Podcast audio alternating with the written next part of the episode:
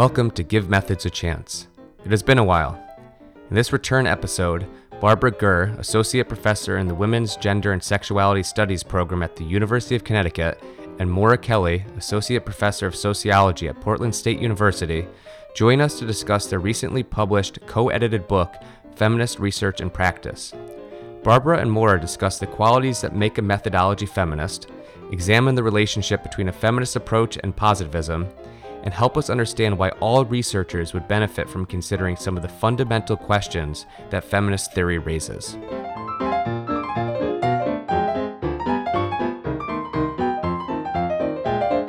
Thank you for joining us today. Oh, thank you, Kyle. We're really happy to be here. So, just so the listeners can better recognize your voices and be able to tell who's talking, would you both just say your names so we can distinguish? Yes, this is Barb Gurr. And I'm Maura Kelly. Awesome. So let's let's get right into it. So we're here to talk about feminist research. And I was hoping just to get us started, if you were to introduce the idea of feminist research or or feminist methods to an undergraduate class who had never heard of it, and really this could be translated to grad students or even professors and the researchers in the field because I don't think this is talked about enough. Um, but how would you go about explaining the concept? Well, when I talk about feminist methods and I introduce feminist methods, I do that the same way that I introduce feminist theory, which is basically to point out to students that at its heart, at its core, feminist theory, like all critical approaches, is really about power um, where power is, where it isn't, who has it, who doesn't, you know, what experiences come from power, what is foreclosed, you know, with power, um, how power changes, how it shifts. So not only is feminist theory about power, but actually feminist methods are also about power. And Feminist methodologies and feminist epistemologies are, are also about power. So I start with that place of, of really trying to understand power in the questions we ask and the methods that we use and the way that we analyze our data.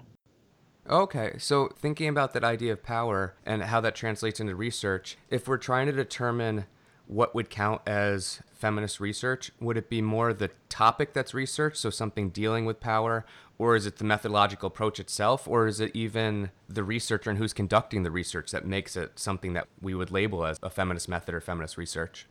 Yeah, great question. So, feminist methodologies are really about a set of principles and practices, and some of these were developed by feminists, and some were developed in other research traditions and adopted by feminists. So, in the book, I offer six characteristics of feminist research, and I'll sum them up briefly. So, the first is situated knowledges, or the idea that all knowledge is created from a particular social location that offers only a partial perspective on reality. And this is where feminist approaches tend to differ from positivist ones. The second characteristic is a focus on intersectionality, uh, the ways that different systems of oppression, like race and class and gender, intersect in people's lived experiences. The third is reflexivity, the idea that once you acknowledge that total objectivity is impossible, the best way to approach research is to think about how the researcher impacts the data collection and analysis and be thoughtful and intentional about that. The fourth characteristic is that feminist research is political, and this can look like a lot of different things and different projects, but I argue that at a minimum, feminist research has an obligation to problematize inequality and have implications for how to address inequality, and those issues are really all tied up in power.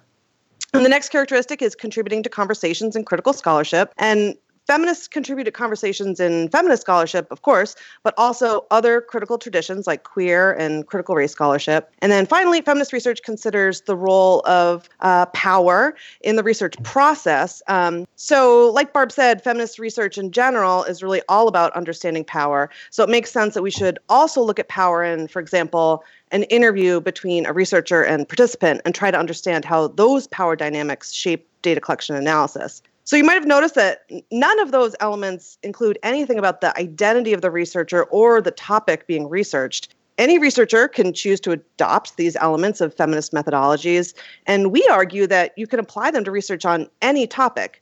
Although it's a bit of a departure from previous scholarship on feminist methodologies that suggested that the focus of feminist research ought to be on women or on gender, uh, but we take a more expansive view here.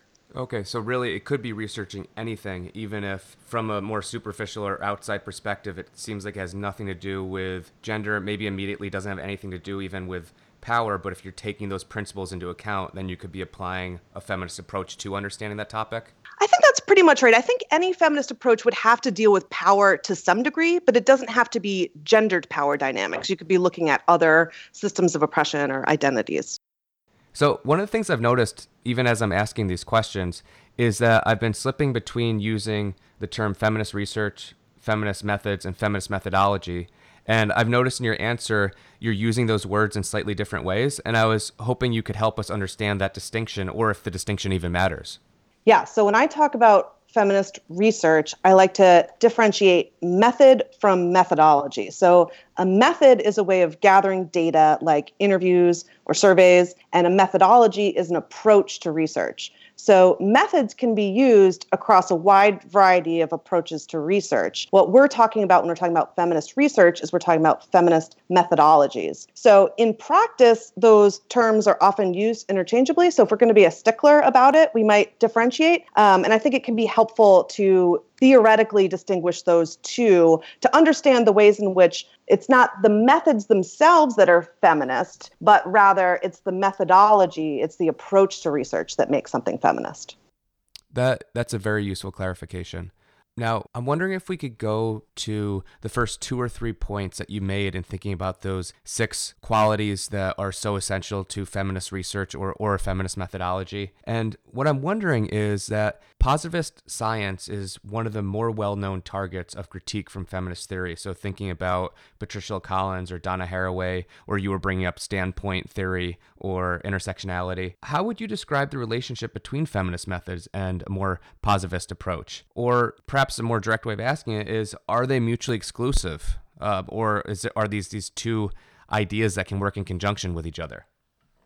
No, I think that they absolutely do not have to be mutually exclusive. I think they should not be mutually exclusive. I think that that's um, dangerous, actually, to assume that they need to be mutually exclusive. I think a lot of feminist research methods and and feminist research desires, if you will, the desire to ask particular questions, comes out of a sort of historically heavy reliance on positivist methods, um, and that those positivist methods have in some ways neglected marginalized communities, right? So if you take, for example, evidence-based medicine, um, I love evidence-based medicine. If I'm sick, please use the preponderance of evidence to figure out um, how to how to fix me, right? How to make me better. But evidence-based medicine has largely neglected historically neglected marginalized communities, right? And so we don't have uh, as much research on women's bodies as we do on men's bodies. We don't have as much research that takes into account the impacts of, say, racism on the physical health, on the body, right? And so evidence based medicine is this great model that shows us the larger trend, the larger pattern, but does not show us everything. And this, I think, is where feminist research sort of enters the conversation, right? To, to bring to light that there are these other experiences that are equally important and equally valid, and that to, to really critically examine those other experiences really just makes everything richer. And so positivists research methods are really just one tool in the toolbox of, of the feminist research. Many feminist researchers, Maura is one of them, use mixed methods, right? So they may use a survey as well as interviews or content analysis or archival research. So they'll use these these several tools in the toolbox. I think it's it's a dangerous notion to assume that feminists must only or must primarily use uh, more qualitative data or more qualitative methods. I think that that uh, sort of pigeonholes feminist research in a particular particular way that that really isn't true to what we're doing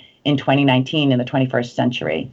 Okay, that, that makes a lot of sense. And then thinking about some of the later points that you brought up in your list of six, and actually the first point that you gave, Barbara, when you were defining what feminist research is, you're saying we really have to take into account power.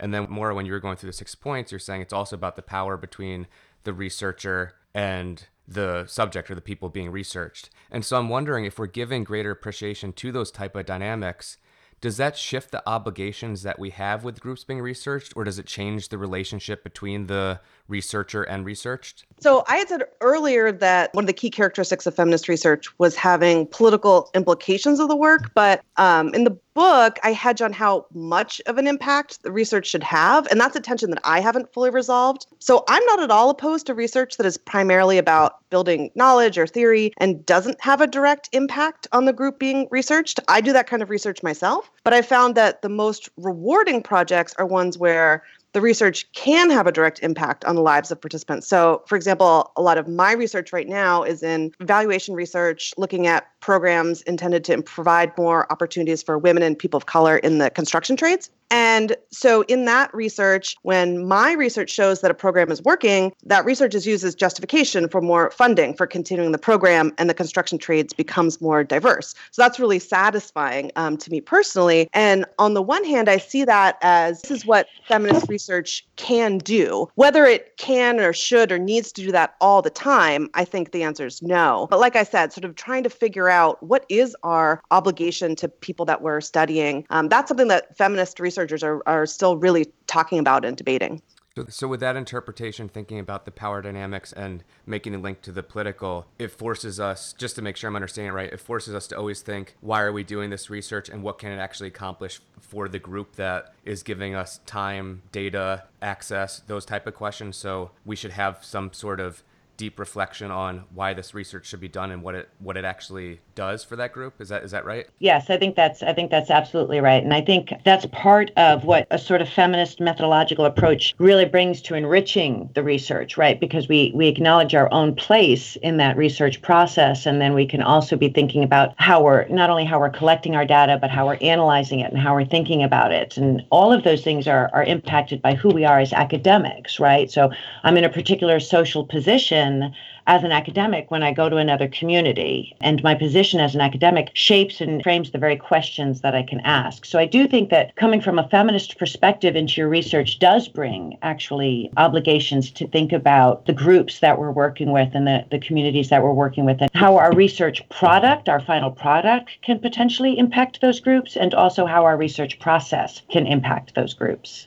So thinking more about that process actually leads directly into my next question, which is the title of your book is not just feminist research, but it's feminist research and practice. And that fits really well with the goals of this podcast, where it's not just about thinking about methods at an abstract level, but what does it actually look like when you're doing it? And so I'm wondering if you could talk a bit more about the second half of that title and how that shaped how you conceptualized this book and, and maybe even why you didn't just title it feminist research or feminist methods. Yeah, absolutely. So the ideas of practice and reflexivity were really the starting point for the book's structure. So the book has sets of paired chapters, one empirical chapter describing a research study, and a second chapter in which the scholar reflects on their experience doing the research. And I've always been really interested in those kinds of discussions about methods, but they're pretty rare in sociology. You'll sometimes see discussions of methods in an appendix of a book. Uh, I've been reading the Sage Methods case articles, which are great, and of course, uh, your podcast. But there really are limited opportunities for this kind of reflection about what it means to put feminist research into practice. So I really wanted dedicated space in the book for that specific purpose.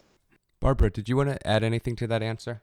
I think that the reflexivity chapters, as Maura has pointed out, really add to our understanding of what researchers are doing, right? So in the reflexive chapters, a lot of the scholars are talking about, you know, I made this decision to ask this question, or I made this decision to do it this way. And I think it really adds to the overall conversation of, of understanding who we are as researchers and how our decisions impact the very knowledge that we can produce and create through our research.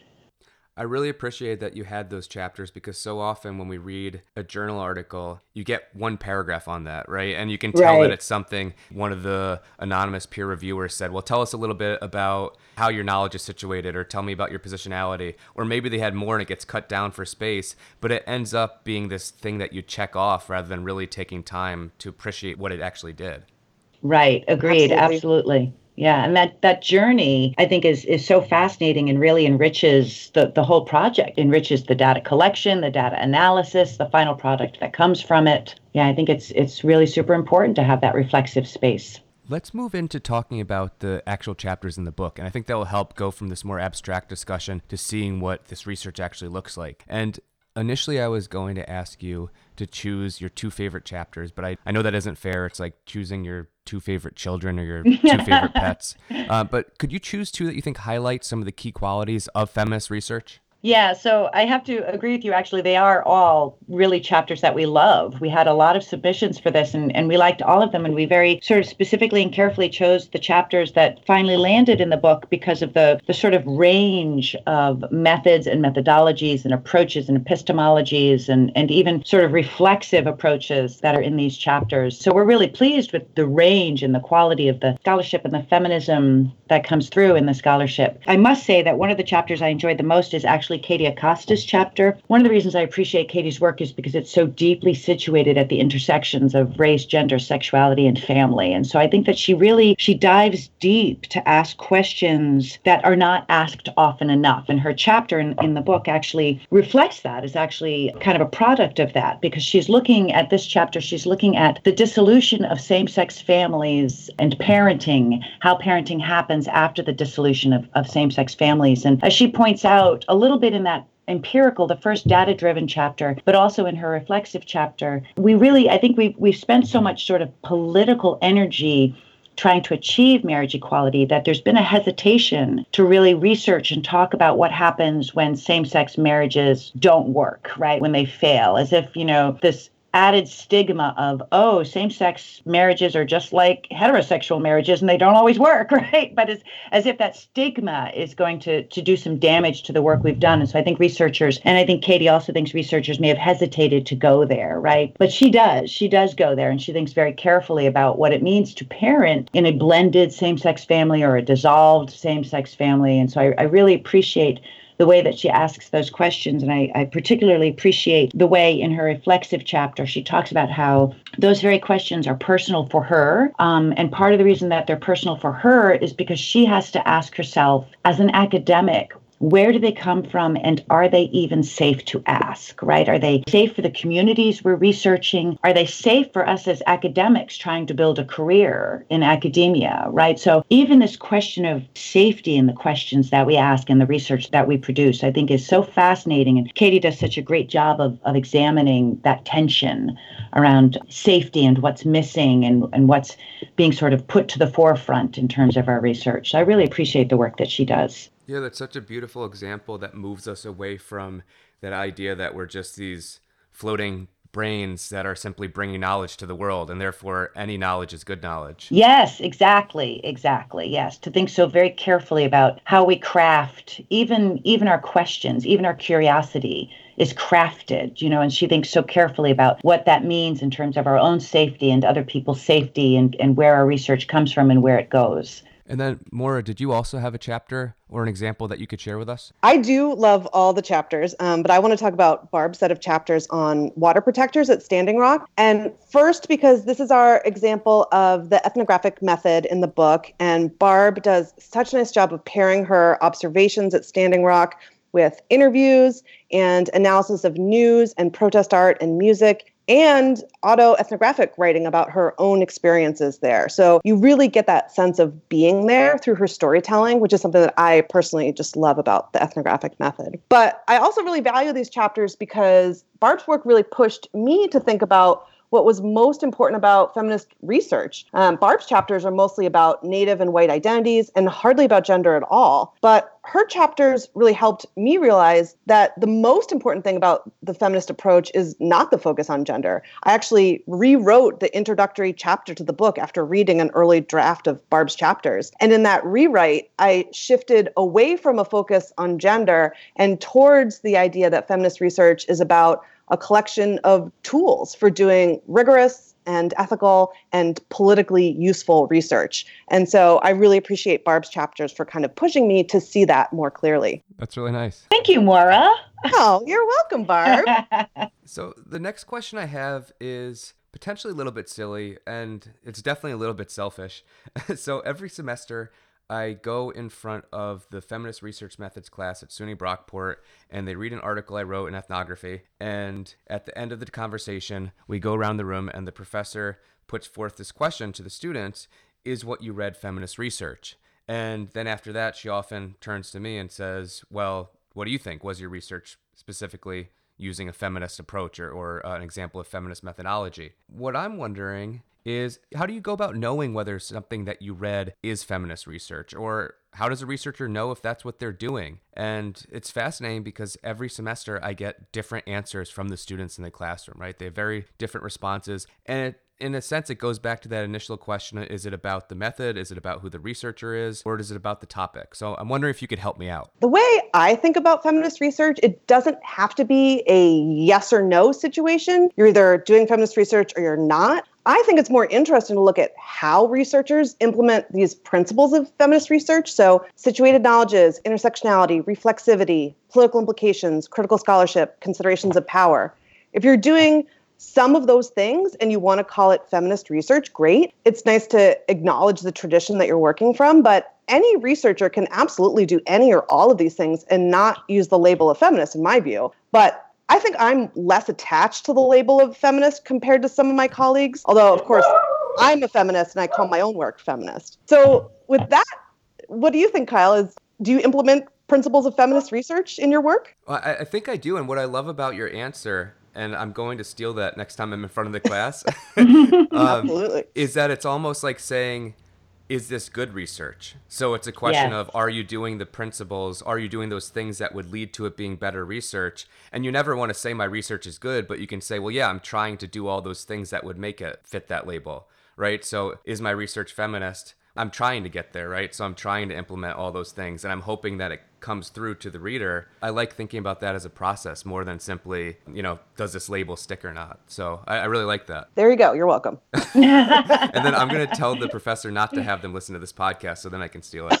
yeah. if they listen, it won't yes. be as good. all right, final question. And this is often my favorite question to ask, or at least favorite answer to hear thinking about the book that you put together, all the great examples of feminist research that you have in the chapters, all the conversations that the two of you have had, imagine you're standing in front of a giant lecture hall filled with undergraduates, filled with graduate students, filled with other researchers from the field and other professors. How would you convince them that it's important to pay attention to the principles contained within this book? It's important to pay attention to this concept of a feminist research methodology, right? In a sense, sell us this idea. I kind of feel like I'm back in my dissertation defense thinking about this question, you know, like I'm at, I'm back at the oral exam. but I, I think that I would say simply that feminist research methods, methodologies, epistemologies enrich every aspect of the research process. And in some ways, they enrich that by actually making it harder.